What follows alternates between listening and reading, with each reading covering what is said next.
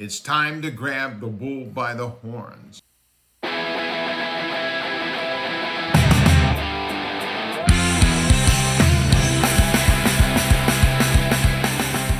Yes, it is indeed time to grab the bull by the horns. Thank you, Buck Martinez, legendary sports broadcaster.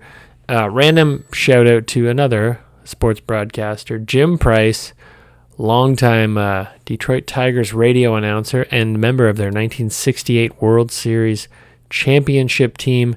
He passed away this week, and if you're a Tigers fan like I am, and you like listening to the radio like I do, because I'm a fucking dinosaur, you will remember Jim Price putting in his time with, still there, Dan Dickerson, but Jim Price has been around since the days of Ernie Harwell. That's a serious throwback to, I would argue, the best radio announcer in all of baseball. Was the announcer when they won the 1984 World Series and when I was a kid. Anyway, Jim Price, he was great. And here's one of the things that made him great. Every single time anyone would ever mention a neighborhood or a city, it didn't matter what it was, Jim Price would go, "Nice area." And I always love that. It's not something you would pick up on if you didn't listen to a ton of baseball games, but I did, and I always thought it was funny. I don't know if he was trying to be funny or if he really thought every place was a nice area. Anyway, rest in peace, Jim Price. Welcome to the show. This is, of course, Beer and Bullshit, the podcast where we drink beer and talk bullshit. Hopefully you're listening from a nice area yourself. I am Ben Johnson, the host of the show. My co-host, Chris Pellerin, is not here. He was finishing the final leg of an Eastern Canada family road trip, so I imagine he is, I don't know, probably quietly drinking in a corner alone, recovering. No, family trips are fun and relaxing, of course. He'll be back next week. I'm not going to do too much beer news this week because this show is all about beer news. We're digging in. I hope you like to really nerd out on the ins and outs of Ontario beer, because that's what we're going to do. But there is maybe some news worth mentioning, and it's that Tilray Brands purchased 8 beverage brands from AB InBev for $85 million. So Tilray Brands, if you don't know, is a cannabis and packaged goods company, and they bought Breckenridge, Blue Point, 10 Barrel, Red Hook, Widmer, Square Mile Cider Company, and Highball Energy Drinks from Anheuser-Busch InBev. Pretty big move, I guess. A lot of questions about, is this now craft beer? It's a big company that owns it. Hilarious side note, if you've been reading the beer shit I've been writing for any period of time, you'll recall I have a fondness for Shock Top. Once famously exposing the fact that they were intentionally trying to mislead people into thinking Shock Top was craft beer. I drank my way through a 6-pack of mixed Shock Top once with disgusting results. Anyway, among the brands that were sold to Tilray was the beloved Shock Top. And I don't own a lot of stock, but I do happen to own Tilray stock. So, funny coincidence, I'm now an investor in Shock Top, apparently. I don't know. I think it's a good thing for my stock. Is it a good thing for beer? I don't know. I've been to 10 Barrel. They were pretty good. I was actually there just after they bought out, and a lot of conversation was happening about whether or not the quality would drop off. Who knows? They're now being passed around to the highest bidder. A little weird, but that is the world of craft beer these days. Maybe also worth noting, Canada has spoken. We've picked our favorite beers. I don't know if anyone saw the recent poll that was taken or, you know, how serious it was, but Now Magazine has released a list of beers that ranked in the top 3 spots in each province and territory. Kind of interesting. Guinness, all over the place. Guinness is number 1 beer in Alberta. Guinness is the number 1 beer in Northwest Territories. And it ranks in the top 3 for most provinces, including BC, Ontario, PEI, good old Guinness. Guinness is that beer you, of course, drink when there are no craft beer options on tap, because Guinness is always pretty damn good. Also of note, Steam Whistle, our good friends, the good beer folk. Steam Whistle was picked Ontario's favorite beer. Other than that, maybe the only craft brand to crack any province's top three. Let me just scan this quickly. Guinness, Corona, Budweiser, Kokanee, Heineken. Yeah, it's all just a bunch of dog shit. And then Guinness and Steam Whistle. Oh, Le Fendimon and Quebec. That's as close as it gets to craft anywhere else, with Unibrew, which is, of course, now owned by Sleeman. Anywho, shout out to Steam Whistle, I guess, for being picked Ontario's favorite beer. Speaking of Ontario beer, that's kind of all we do here, but we're really going to get into it. Tonight, my guest is Scott Simmons, the president of the Ontario Craft Brewers Association. If you listen to the show with any regularity, you'll know we talk about the OCB quite a bit. There's a lot of... Some of our guests have espoused the virtues of being a part of the OCB, while others have questioned why the OCB does or does not do certain things. So we thought it was time to hear from the man himself, Scott, the president of the OCB. I've already recorded this interview, obviously, and we get into some stuff. If you're into taxation, oh my, this is the episode for you, because we spend time talking about taxes. If it's not your thing, maybe skip the first 15 minutes. We also get into some value statement stuff. I don't know. I felt like it got a little awkward. You can tell me. But I had questions I wanted answered, so I don't know. I think I pressed in an appropriate manner. We also talked about the future of craft beer, what it looks like. Scott gave us maybe a couple hints about what the OCB is lobbying for in this province, and we'll see if he's successful, but it was a good chat. Thanks for Scott for coming on. Without further ado, here's my chat with Scott of the OCB. Okay, cold beer in hand. Are you playing favorites if you let me know who it is? Detour from Muskoka, all right. My go-to beer. Is it? Yeah, although I better not say that on here. It's too late. You said we were on the record. You're going to hear from them. You're going to hear from Scott tomorrow. Yeah. No, I love it. It's great taste in beer, and it's only 4%, 4.2.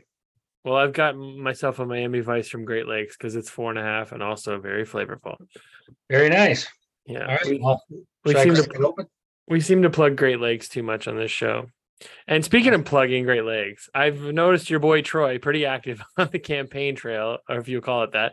But you guys have launched the Keep Craft Beer Local campaign. Is that what it's called? I'm not messing that up, am I? Yeah, I'm going to have to start paying Troy for all the work he's done in the campaign. He's been fantastic. Yes, it's called keepcraftbeerlocal.ca is the website. Yep. And we launched it about 2 weeks ago. So let's get into it. I mean, it's largely the issue is taxation, yeah?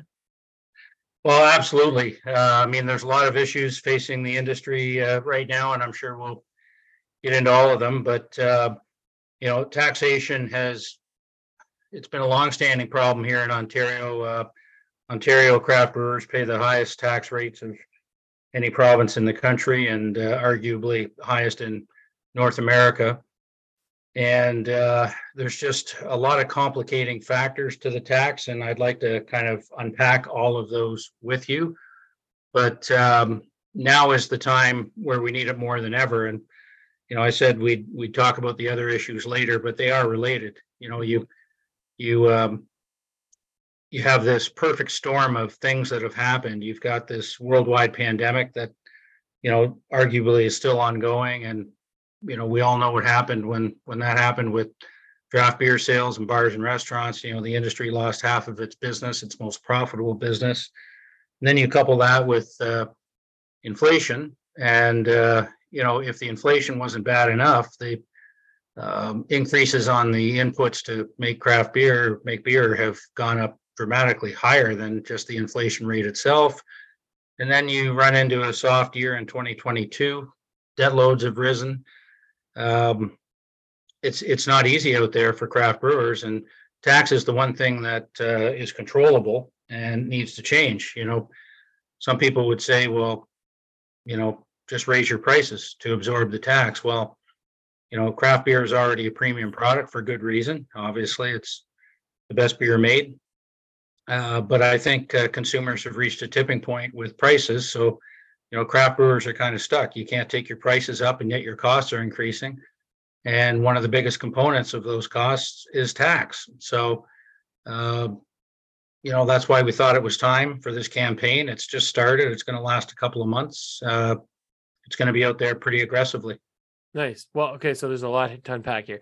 The first thing I think is the model would be any other jurisdiction, essentially, because I think it's tiered based on size of production, right? And in Ontario, we don't benefit from that. Everyone pays the same tax per can, regardless of the size of the company or the brewery. Is that correct? Well, yes and no. You know, you have the microbrewery tax rate in Ontario for brewers under 49,000 hectoliters, mm-hmm. which is fantastic. But yes, you're right. Even the smallest brewers, so say a small brewer that makes 500 hex is paying the same tax as a brewery that's making 40,000 hex. And the scale of the business is dramatically different. And whereas if you look in other jurisdictions, and I'll use Alberta as an example, the smallest brewers pay $10 a hectoliter, and then it gradually goes up as your volume goes up. Here in Ontario, those same smaller brewers are paying about $80 a hectoliter, 8 times as much tax when you combine in the basic tax, the volume tax, the can levy. You know, it gets up there. And then once you get above 49,000, you become a big brewer in the eyes of government, and you pay the highest tax rate possible. But then there's the small brewers manufacturers tax rebate, which it's complicated. Yeah. But once, by the time you reach about 200,000 hex, the rebate is completely gone, and you're paying the net highest rate. And so at the other end of the tax spectrum, we think that highest rate, you shouldn't get to it until double that at 400,000 hectoliters. So, okay. You know, there's problems at every end of the spectrum. Give me some sense of who's at the top of that spectrum for the OCB, because I think there's also a weird understanding of how big breweries are. Like, someone would think of like Muskoka as a big brewery, but I mean, like, their production volumes pale in comparison to like what Molson does in, you know, a week they would do in a month. Like, it's crazy. So like, where's the line for the OCB in terms of like, okay, where, like, who's at 200,000? Who's this affecting now? And they want to double it to 400,000 as an example. Yeah, no, that's a great question.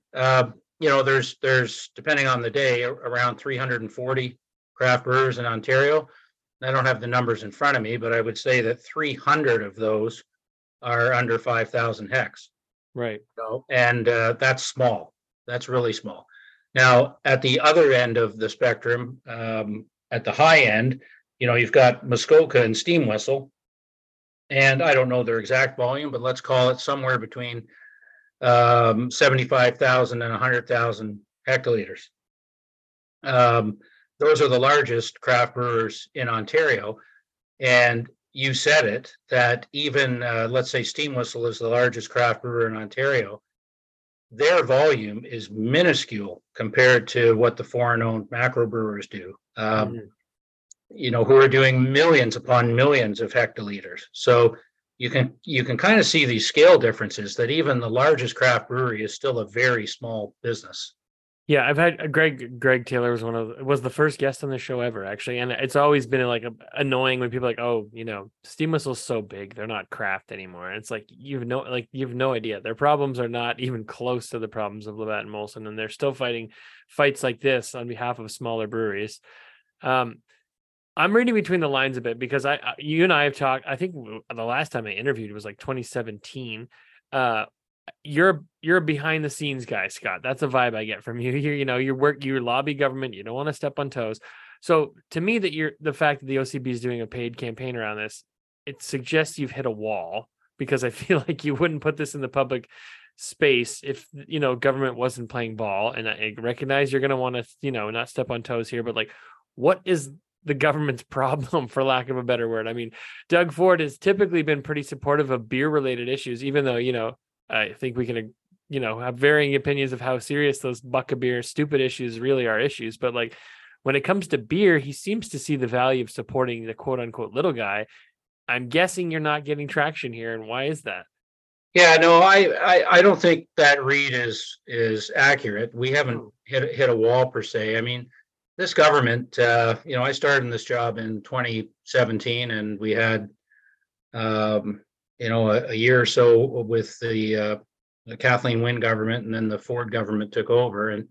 And, you know, since I've started, this government has been nothing but supportive of myself, our industry, our association.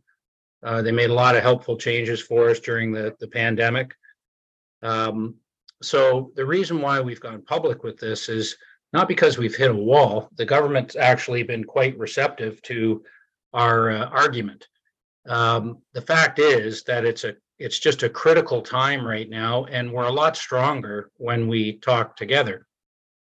Yes, I do a lot of meetings with Queen's Park that I don't publicize. It's literally what I do every day. We're very proud of the work we do. We're the only organization that's advocating on behalf of these 300 plus small businesses every day with Queen's Park. But this is a little bit different. This is the biggest issue to be in front of our industry in at least my tenure, 6 years, and perhaps you know, in the last decade or a couple of decades. And we just made a decision that we're a lot stronger if we talk together. You know, if you think about some of the early results from the campaign so far, there's been 500 letters written directly to the Minister of Finance. There's been 18,000 visits to our website. There's been 250,000 people have seen the ads. There's just been a ton of media, radio, print, TV. And I think we're stronger if we can put our collective voice together on this issue. I mean, finance knows what our opinion is, but when they hear from, you know, hundreds of small businesses across Ontario, I think it makes a difference. So we thought this was the time to kind of go public with this campaign, involve consumers, involve the breweries. And, you know, so far it's working well, but, you know, time will tell if it results in any changes. I'm wondering if some of this was spurred by the work that Beer Canada did, because to me, there was a silly PR, like massive PR campaign around federal beer tax.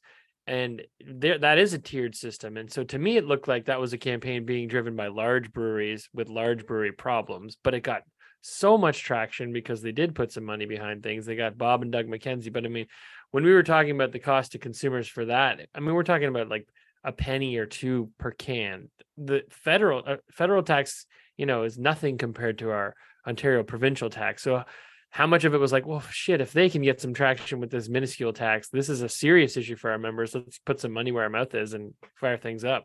Yeah. I mean, it's an interesting observation, but it really was coincidental. I mean, as you know, the Bob and Doug McKenzie campaign was really about freezing the increase. It really wasn't about the tiered structure of excise. Yeah. And just coincidentally, I sit on the board of the Canadian Craft Brewers Association, and we're working right now aggressively with the federal government on that federal excise tiered structure, because in some way, a lot of the things we're looking to try to get accomplished in Ontario, you can look at the federal excise the way it's structured, and it has a lot of benefits. There's flaws with that one too, but just the way it's structured is, you know, quite a benefit. But, you know, we talked earlier about the difference in size between craft brewers and the big macros. Yeah, I can tell you the money we're spending on this campaign in Ontario is probably not even close to what they invested. Yeah. There's a reason they got Bob and Doug and had so much fun. Yes. Exactly. But I mean, the issues that they were fighting for, that they stirred up, and every slow news outlet picked up, they're not issues that affect the 340 craft breweries in Ontario day to day. Like half of them are like, I got so much more shit to worry about right now. Like all the things you just listed are much more prior, like the rising cost of ingredients, the cost of aluminum, like the federal beer tax, like fuck, that's so low on their list. But yeah, no, you're right. When you look at the tax in Ontario, it's the provincial tax that's the problem. And, you know, our campaign talks about, if you dig into the specifics, we've already alluded to the nature of the kind of non-progressive nature between 0 and 49,000 hex, but right. The rate itself is too high. The can tax is simply ridiculous. the 9 cents a can that is paid on aluminum beer cans is a tax, whereas, soft drink cans don't pay it. And then there's an issue called triple indexing. Just the way that when they designed the microbrewery tax rate, every time they take a rate hike on tax, the effective rate increase for small brewers is 2 to 3 times higher than the big guys. So we call that triple indexing. So you've got the triple indexing, the can tax, the flat rate of basic tax between 0 and 49, and then this cumbersome, complicated structure with the rebate once you get above 49,000. So I guess the fourth leg on the stool would just be the cumbersome and complicated nature of the tax system. Whereas in Alberta, how do you calculate your tax? How many hecks did you make? Here's the tax rate, multiply 8 times B, you're done. Yeah.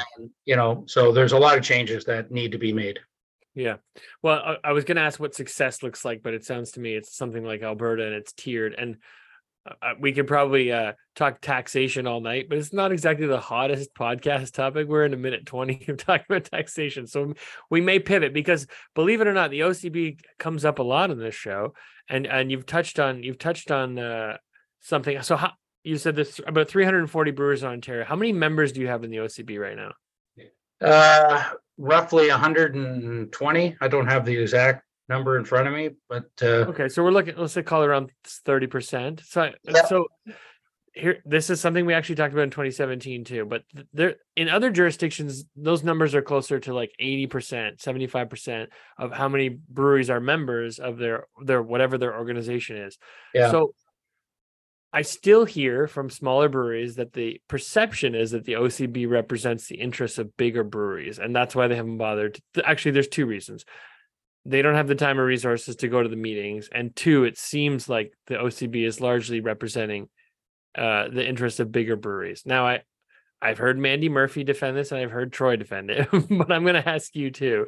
Why do you think it is that there are so many small breweries in Ontario that don't join the OCB? Like, what is it that you can't reach out to them, and what, you're not speaking, the words they need to hear? Yeah, it's a great question. Both those reasons are completely bogus, as you know. Yeah. But if someone's got a perception in their head, it's tough to change it. And I'll be honest, I don't get out of bed every day wondering, who am I going to recruit today? Membership recruitment is really not a priority for me right now. When I started, I think we had about 80 members, and the 40 new that have come on have all come on kind of quietly, here and there. It doesn't generally happen because of something I've done or said or a visit I've made to the brewery. That has happened. It happens when the current members talk to their peers, because that's who they'd rather hear from. Mm-hmm. And if I had a nickel for every rumor I've heard about the OCB, I'd be a rich man, but it's laughable. Sure. It's absolutely laughable, some of the things you hear. We absolutely do not represent the interests of the bigger craft breweries here. Well, of course we do. We represent their interests. We represent all the interests. If you want to go down that rabbit hole, our board of directors, there's only 2 large brewers on there, if you want to talk about large being 40,000 plus. Right. The rest are small brewers. All of the changes that the OCB has got done over the last couple of years through COVID, one could argue that 95% of them benefited small brewers. So I don't even like having this conversation because it's absolutely ludicrous. Well, so debate, but you said earlier, if you're all speaking the conversation together, it's much more powerful. And I'm seeing 30%, there's 70% of the people out there that could help you with the conversation that, for whatever reason, they don't see the reason to get involved. So, yeah, we've on the tax campaign, we've actually involved all the non-members. Right. I can't tell you in front of me how many have actually, got involved. And I don't even know if you've looked at the website, but it's pretty turnkey. It allows you to contact your member of parliament and send a turnkey letter. You just literally have to do about 30 seconds of work to fill in the name of your brewery, etc. So I don't know how many have taken us up on it, but there's actually another communication going out tomorrow you know, I'd be happy. We try to help every brewer. I really don't look at whether they're a member or not. I receive a lot of calls from brewers who aren't members and ask me questions and, you know, can I give them direction on this or that? And I don't even think twice. I just do it.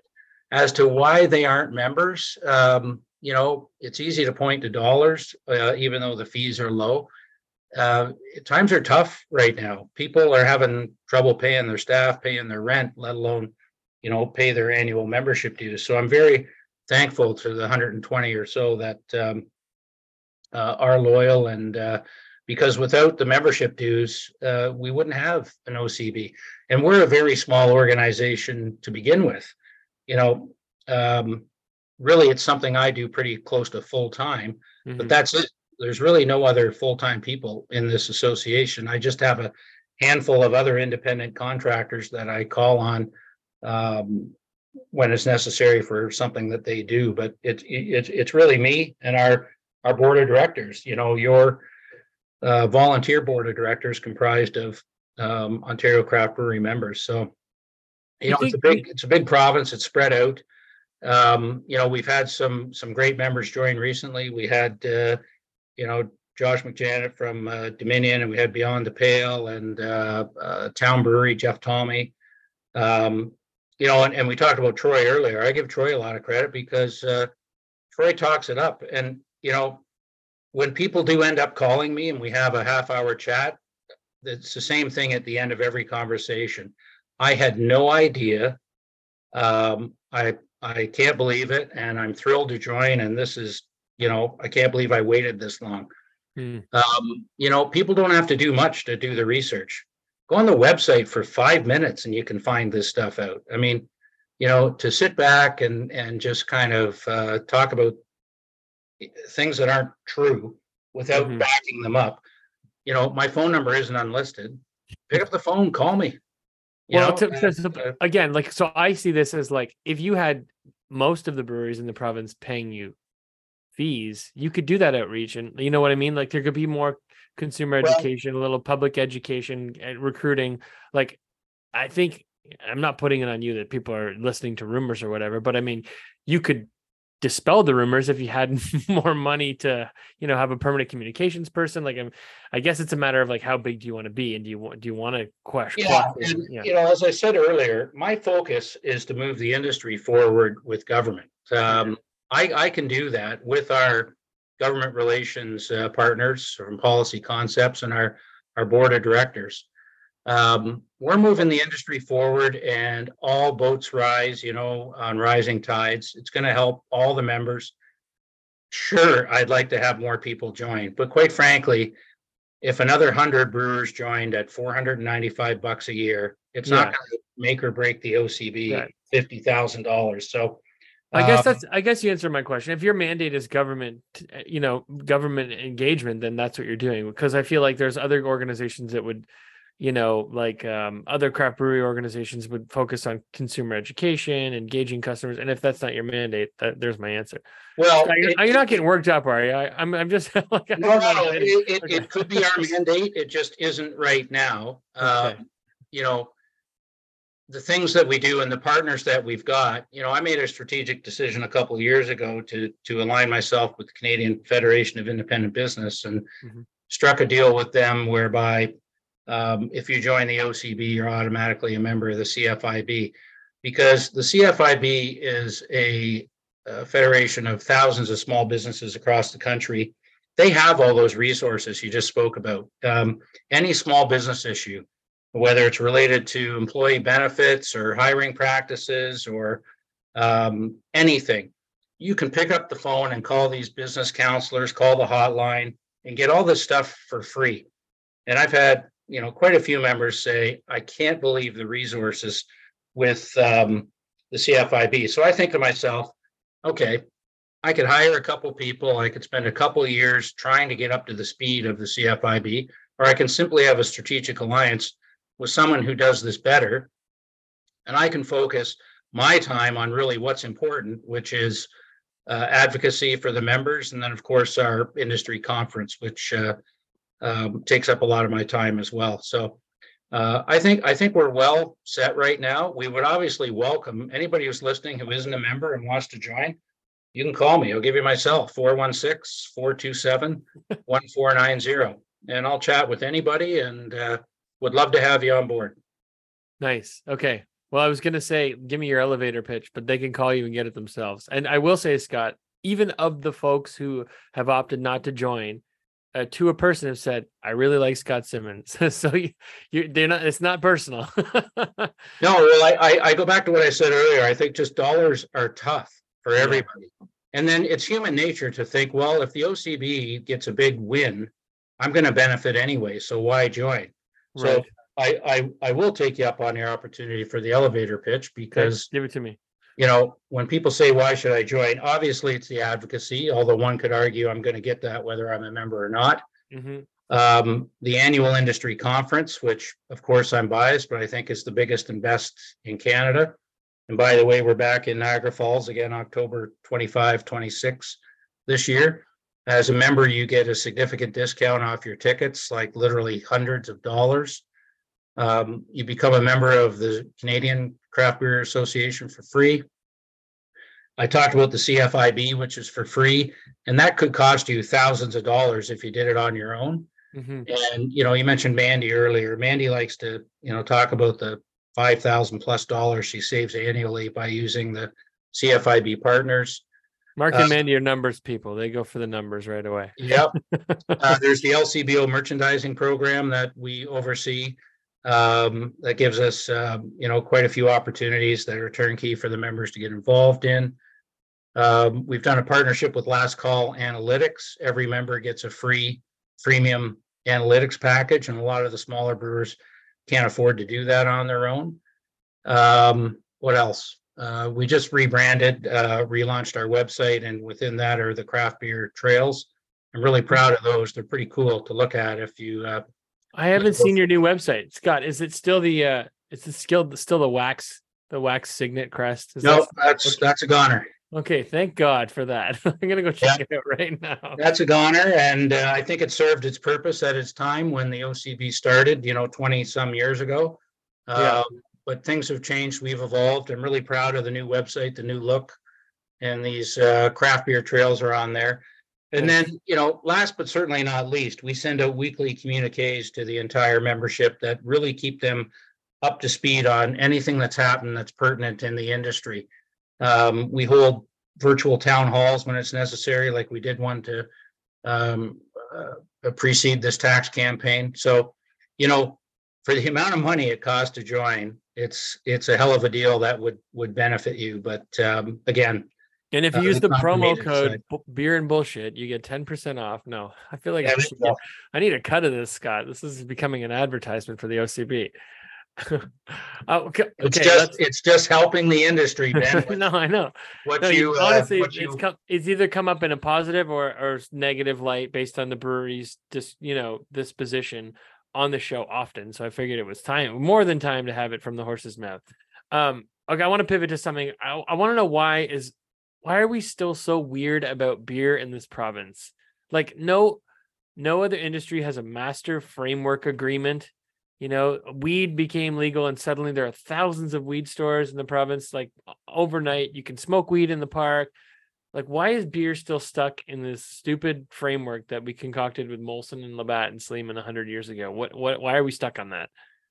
Well, we didn't concoct it. No, right? We Ontarians. Yes, we have to live with it. But, right. You know, we don't have time to go back to how the beer store was founded back in 1927, coming out of Prohibition, how the LCBO was founded. And they said they didn't want to get into the beer business. Right. Brewers should do it. It became a co-op. And, you know, ironically, when it started in 1927, it worked the way it should. You know, right. It was kind of a low-cost co-op association for all the brewers in Ontario. But, you know, as amalgamation happened and fast forward, you ended up with kind of really two worldwide foreign-owned macro brewers dominating the beer store and kind of controlling every move it makes. And, you know, I like to give this stat that roughly 15% of the beer sold at the LCBO and grocery stores is craft beer, but only 2% of the beer that's sold at the beer store is craft beer. And, you know, they're good at what they do. They run a low-cost operation, but it's just not friendly to small businesses and small brewers. Yes, there are some things that they do, you know, to give them credit, to try to help the small brewers, but overall, it's just not the right environment. Probably store formats would be the biggest thing to me, is that as a shopper, you can't see what's available in the vast majority of their stores. And, you know, craft beer is really reliant on people touching, feeling, you know, taking a look at the package, trying something new, mixing and matching. You know, it just kind of doesn't work there. And, you know, I don't know what's going to happen this fall. You know, the government needs to give them a decision whether they're going to extend the MFA or let it expire. I'm thinking they're going to let it expire, and then there won't be anything called a master framework agreement. It will just be legislation governing the sale of beverage alcohol in Ontario. And, you know, there's a lot to unwind if that happens. And that's what, you know, in addition to the tax file, I've been talking to government for 2 years about this and advocating our position as Ontario craft brewers of what we want the future system to look like and why. And we'll see what happens when the dust settles. Does that still look like, we talked about this back in 2017, but in March 2015, I watched Darren Smith, owner of the Lake of Bays Brewery. He was vice chair of the OCB then. He gave a speech directly to government at their, you know, annual Queen's Park Have a Beer Day, whatever the heck that was called. And the play there was clearly, let us have our own stores. I think you and I, last time we talked, we kind of agreed that, you know, grocery stores destroyed that plan, or at least put it on the back burner. So in your talks with, you know, the Minister of Finance, and is the proposal, or what's the like end state for OCB? Do you guys want your own stores? What does it look like for you? Are we talking corner stores? Yeah, I really can't share that, unfortunately, because it's confidential, and there's a lot of other industry players that would love to know our plan. But suffice to say that, you know, if you want to talk about access, the craft brewers that have invested millions into a brewery should at least have the right to open other stores. Right now, I'm not sure if your listeners are aware, but they're literally kept to just the one retail store that's attached to that has to be attached to the operating brewery. Right. Well, now they can have two, right? Now they can they can open the second one if it's attached to another operating brewery. Right. There's very few craft breweries in Ontario that literally have the need to open a second brewery. We've seen it happen. Yeah. You know, on more than one occasion, of course. Mm-hmm. But why not? Why can't, you know, and I'll use Steam Whistle as an example here. If Steam Whistle wanted to open a retail store in Ottawa or London, why can't they? Right. If all the craft brewers in the Niagara region wanted to put a craft beer store near the border in tourist area, why shouldn't they be able to? So that's a key part of our positioning with government. You know, as far as expanded retail, it depends what that looks like, because the devil's always in the details. But, you know, I think this government has made it very clear that they want expanded access, especially in C stores. So I think that's coming, whether people like that idea or don't.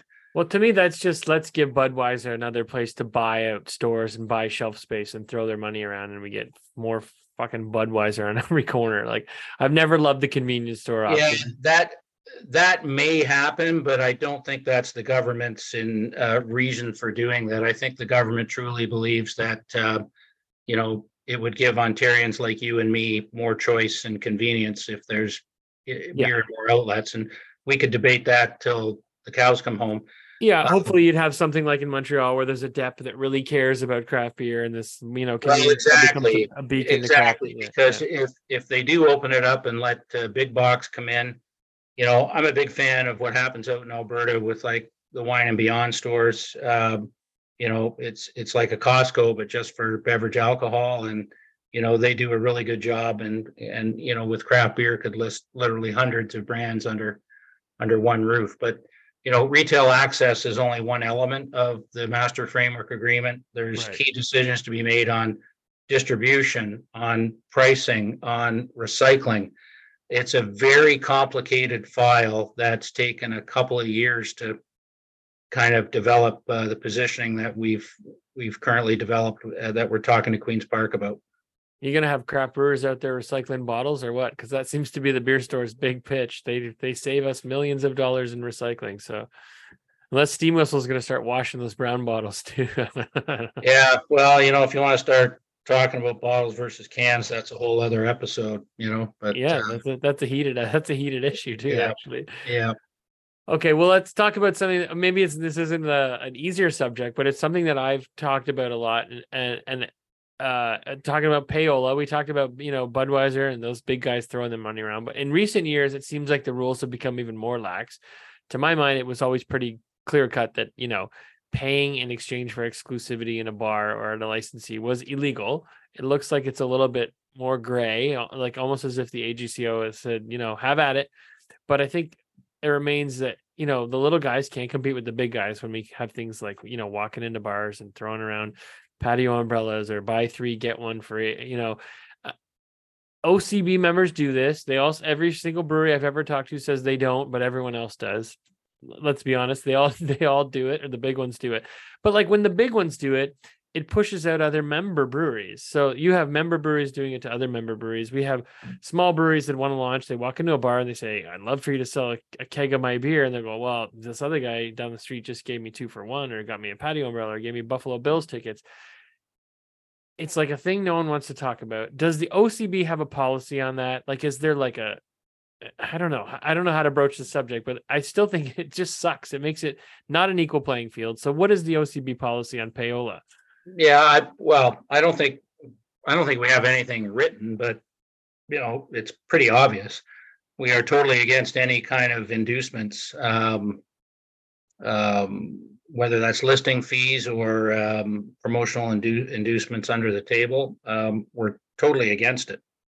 So is there a punishment? Like, what is the mechanism? What's the enforcement? I mean, it sounds like it's just you, Scott. Like you gotta contract in some enforcers or something. Like, I mean, wow, that's a complicated issue. Yes, I don't think we look at ourselves as the police. Right. I mean, that's the AGCO's job. I mean, in a theoretical scenario, if someone came to me with definitive proof, right. Definitive that one of our members was, you know, doing this aggressively, I would certainly have a chat with that member to see what's going on. But, you know, to ask the OCB to be the police on under the table activity at licensees is kind of absurd. And right. I'll go back to my point that, you know, I'm keeping my eye on the ball in terms of advocacy on what's really important right now for this industry, which is tax and the master framework agreement. I think it's just because you guys are it. I mean, you're the OCB. There's no other like organization that's kind of like, there's no Brewers Guild. There's no like, what is the collective values of Ontario's craft beer? So they do look to you for that leadership. And I recognize that you're like, that's not my job. And how could you possibly ever police it all? But I think that's why folks look to you guys for some like leadership there, right? Because there's and you know, we do, you know, we, when people apply, we do a pretty in-depth review of any new member. Mm-hmm. Obviously there's a commitment to quality. I mean, when you look at what the OCB stands for, you know, these are small independent brewers that brew high quality products. And of course, within this industry, there's a lot to unpack with that term too, quality. Mm-hmm. So we look very carefully at the measures that brewers put in place to test their products, make sure that they're safe. You know, that's really, I think, the role that we play. I guess you could expand that in ever-increasing ripples of larger circles to police literally everything in the industry, but that's just impossible. Yeah. Well, okay. You've lobbed me up for my next question. So here we go. It's not a comfortable one, but craft beer kind of had this like come to Jesus moment recently where there's a flood of stories emerging about discrimination, even in assault at breweries in Ontario. There was an outcry among consumers and like people like me, but like for brewers to publicly now post a value statement to sort of hold each other accountable. To me, it seems like nothing actually happened. So I'm not putting it. I already know your answer here because you've already said it's not your job. But like, if not you, then who? So there are OCB members that I've seen in these stories that have done some reprehensible things. Allegedly, we should legally say allegedly, but I've seen video of terrible things. Member breweries, they're still members, but like, where's the line? I know you're not the ethics police, but like at some point you go like, these guys don't fucking represent the values of Ontario craft beer. We got to get them out of here. What does that process look like, or does it not exist? And don't you think maybe it should now? Yeah, that is I told you it was a tough one. You know, obviously any business that runs, that has employees, has moral and ethical obligations that, you know, I think any decent human being would support, including myself. You know, craft breweries are no different than any other small or medium or big business here in Canada. You know, you've got to have safe, inclusive workplaces. I would demand that to working there myself. If my daughters are working somewhere, I would demand that where they're working. What we've done, we actually, you know, this issue, as you said, got a lot of attention, and we talked about it with the board of the Canadian Craft Brewers Association and said, you know, rather than every province try to develop something on their own, why don't we develop something nationally? So we created some policies, and we created some literature and some guidelines and some helpful practices that can be found on the CCBA website, and there's more information there, and there's resources that businesses can call on, consultants that you can call on to get more information. But that's really kind of the role that we played, is trying to be a gathering point for information and resources, and then it's really up to the businesses themselves to implement those and make sure that they're living up to them. In terms of, you know, what's our role to your allegation that current member breweries have done something, nothing has crossed my desk. If it did, I guess I would look at it, but I haven't seen anything. I mean, anybody that's been hurt by something in this area, I feel very badly for. It should never happen. You know, the problem with social media in today's world is that anybody can get behind the keyboard and say whatever they want. So it's very hard to distinguish between fact and fiction. Mm-hmm. There's definitely got to be some truth to some of those stories. And if anything factual crossed my desk with evidence, I guess I'd deal with it then. So I feel like that answer might make some people angry, Scott. So I'm going to push just a little more. Like, what is the mechanism for like getting kicked out of the OCB? Like, does that never happen? What would it look like? Would it need members to be like, hey, these guys don't represent our values? Is there a complaint mechanism? Because like, there's some stuff that's just like, yeah, I mean, I saw a video of someone hitting someone. My eyes don't lie to me. I'm like, I don't, does it have to like, they have to come to you, Scott Simmons, and be like, well, you know, it's not my decision. I think it would be the board. I know it's not you, but I mean, like, don't you think there should be something where like you guys audit the values of your organization? I'm giving you tough questions as the lobby guy. But well, it's like, not a tough question. It's just, you know, what's the answer? You want us to like literally audit 120 different member breweries and watch them every day? Well, do you guys have a code of conduct, for example? Yes, we do. Okay. Yes, we do. Okay. So if someone were to come forward and say, hey, here's an example of a brewery not living up to your standards or code of conduct, you guys would investigate? Absolutely. I'd take it to our next board meeting, but it's never happened, Ben. Okay. Well, that's a shame. And you're going to regret putting your phone number on this, maybe, because people are going to fucking start calling you, Scott, because it's out there, man. This stuff is happening. And well, I think it happens in every industry, unfortunately, and it's horrific. Yeah. You know, in 2023, that our world isn't a safer, better place. Yeah. For everybody. I know. And I know that your mandate is to lobby the government on behalf of this organization, but people do look to that organization as the only organization in Ontario. So they expect, you know, okay, why isn't someone doing this? Who could do it? OCB. And you're like, actually not us. Okay. We can move on. But I mean, I'll throw you a softball, because you lobbed one up for me, but like, what does success look like in terms of the OCB strategic vision in the next 5 years? Maybe you can't talk about that because it's wink, wink, nudge, nudge, not our own stores, but it sounds like maybe it is. But like, what does success look like for you? Yeah, well, I'll go back to the kind of the two major files that we're working on. Definitely some changes to the tax structure and framework. You know, we could go through all those areas I talked about earlier, but you know, a couple of significant changes in tax would be massive for this industry. And then on the second big file, which is, beverage alcohol reform, let's call it, everything that's involved with the MFA, probably a more open and excessive marketplace for craft brewers. Right now, it's not that available to the smallest of brewers. You know, the three major retail outlets that are there now, the LCBO, the beer store, the grocery store, you know, well-run operations. But they're set up for kind of bigger brewers. And, you know, some of the bigger craft brewers have done well there.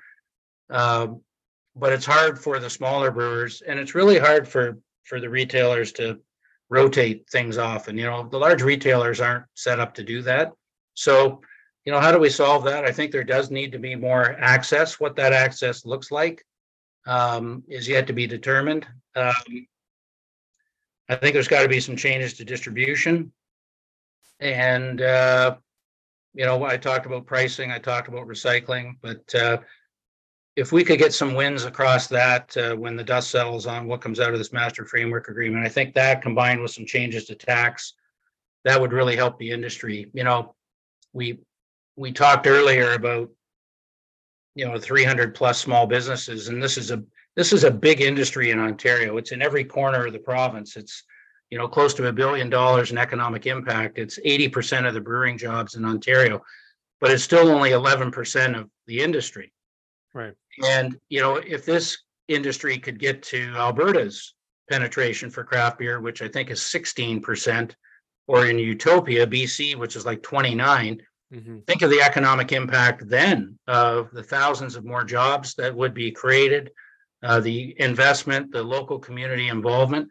So the government knows this, but they also know that this industry has to survive to be able to have that second wave of growth that we saw, say, in the decade 2010 to 2019. And that's why it's imperative we get some changes and some wins on this tax file and the MFA, so that, you know, we can have this conversation 10 years from now, and the craft beer industry in Ontario is between 15 and 20% of the industry. I feel like there's also a lot of that could be done related to beer tourism that we're like barely scratching the surface. I feel like you talk to craft breweries in Toronto where like a tour bus just shows up, and it's just because someone has organized it and picked a handful of breweries. But like, to me, again, if you were staffing the OCB, like, why not organize that and show the government, like, look how much tourism we could bring to this province if we were just like slightly more organized about things. Yeah, no, it's a good point. You know, there's roughly 5 million people darken the doors of Ontario craft breweries every year. Roughly 40% of those are tourists, which is defined as someone who's traveled 40 kilometers or greater. And they're literally, as I said, in every corner of the province. You know, we've seen what has happened with, you know, the Niagara Peninsula and kind of wine tourism. And there's no reason why the craft beer industry can't reach that level. And that's why we created those craft beer trails as a starting point. But, you know, entrepreneurs are out there, and it not just the OCB that can do this, but if somebody can make a buck by organizing some tourist buses to travel in the different regions of Ontario, I'm sure they will. In fact, some have. You know, you look at small things like what the Guelph guys have done. The craft brewers there have banded together Even with Sleeman, they've included Sleeman in that, and they've got the Great Guelph Beer Bus that gets rave reviews. Mm-hmm. You know, and every community has the ability to do that. Those guys just did it on their own. You know, so there's a lot that can be done, not just by the OCB, but by the industry itself. Mm-hmm. Well, okay, I'll leave you with, I was going to ask what's beer is in your fridge right now, but you already gave a shout out to Detour. So, well, I've got some All or Nothing in my fridge. I've got some Left Field in my fridge. What else? I've got. Do you have any non-member beer in your fridge? That would be interesting. I've got Collective Arts. Collective Arts isn't a member, huh? No, they are. Oh, they okay. Are. I was going to say. What else? What's the last non-member beer you drank or non-member brewery you visited? That'll be my final question for you. Non-member brewery. Boy, I'd have to think about that. You've kind of caught me on that. I don't know. There's so many great beers to be had that, you know, you kind of get the ones that you like and that are in your wheelhouse. I love IPAs and I love low alcohol. So if you can combine those two, and you know, a few years ago, there really wasn't any options, but I think people have kind of caught on to this. There's, you know, there's a great one by Refined Fool in Sarnia that I can't remember the name, but I don't think they make it anymore. Great Lakes makes one, to give them another shout out. I think it's Sunnyside, is it? Sunnyside's a good one. But yeah, a 3.5% IPA, that's my go-to beer. That's your wheelhouse? Nice. Yeah. All right. Well, I'm conscious of your time. I know your dog's sitting, so you're probably going to get back to your rescue dog. But is there anything else you want to talk about tonight? No, I just appreciate the opportunity to be on. And I guess, you know, before we go, a couple of plugs. If you do want to talk to me about membership, I'll repeat my phone number, 416-427-1490. Call me, send me a text. You're a brave man putting your phone number on the internet. I feel like you're going to call me in the morning and be like, yeah, that out. That's all right. I can always change it, but I won't. I also want to give a shout out about the conference. We're really excited about the conference this year. We've got some great keynotes. We've got JC and Esther Tetro from Trillium Brewing. I saw that. That's a cool guy. You know, they're pretty iconic. Bart Watson from the BA is coming, and then I'm really pleased we've got a guy by the name of Pete Bombachi that a lot of your listeners wouldn't know, but he's kind of started something called the Genwell Project, and it's about human connection. And when you think about what happened during COVID and all of us working remotely like you and I are right now instead of meeting in person, mm-hmm. There's just something about us as human beings that we kind of need to be together. And when you think about the importance of that, especially to our industry, the social occasions that, you know, we clink glasses and have a cheer with a beer together, it's so important to get that back into our industry and back into our workplaces. So Pete's a master. He's an expert on tips for craft breweries about how to bring some of these, we talked about values before, but how to be more inclusive and get people together at the brewery level. So really pleased by that. We do extensive polls after every conference, and people love the conference, but the one area that they said we could do better was beefing up our technical sessions. So Troy, again, I got to give him a shout out, has done a great job chairing our education committee. This guy owes me money. Troy owes me money. Yep. But our technical sessions this year are fantastic. We've got some great guest speakers, a lot of great social events. The kickoff is at Bench Brewing. We've got the Canada Beer Cup awards happening on the first night. Important thing, I think, what are the dates? I don't think we even talked about October 25th, 26th in Niagara Falls. Okay.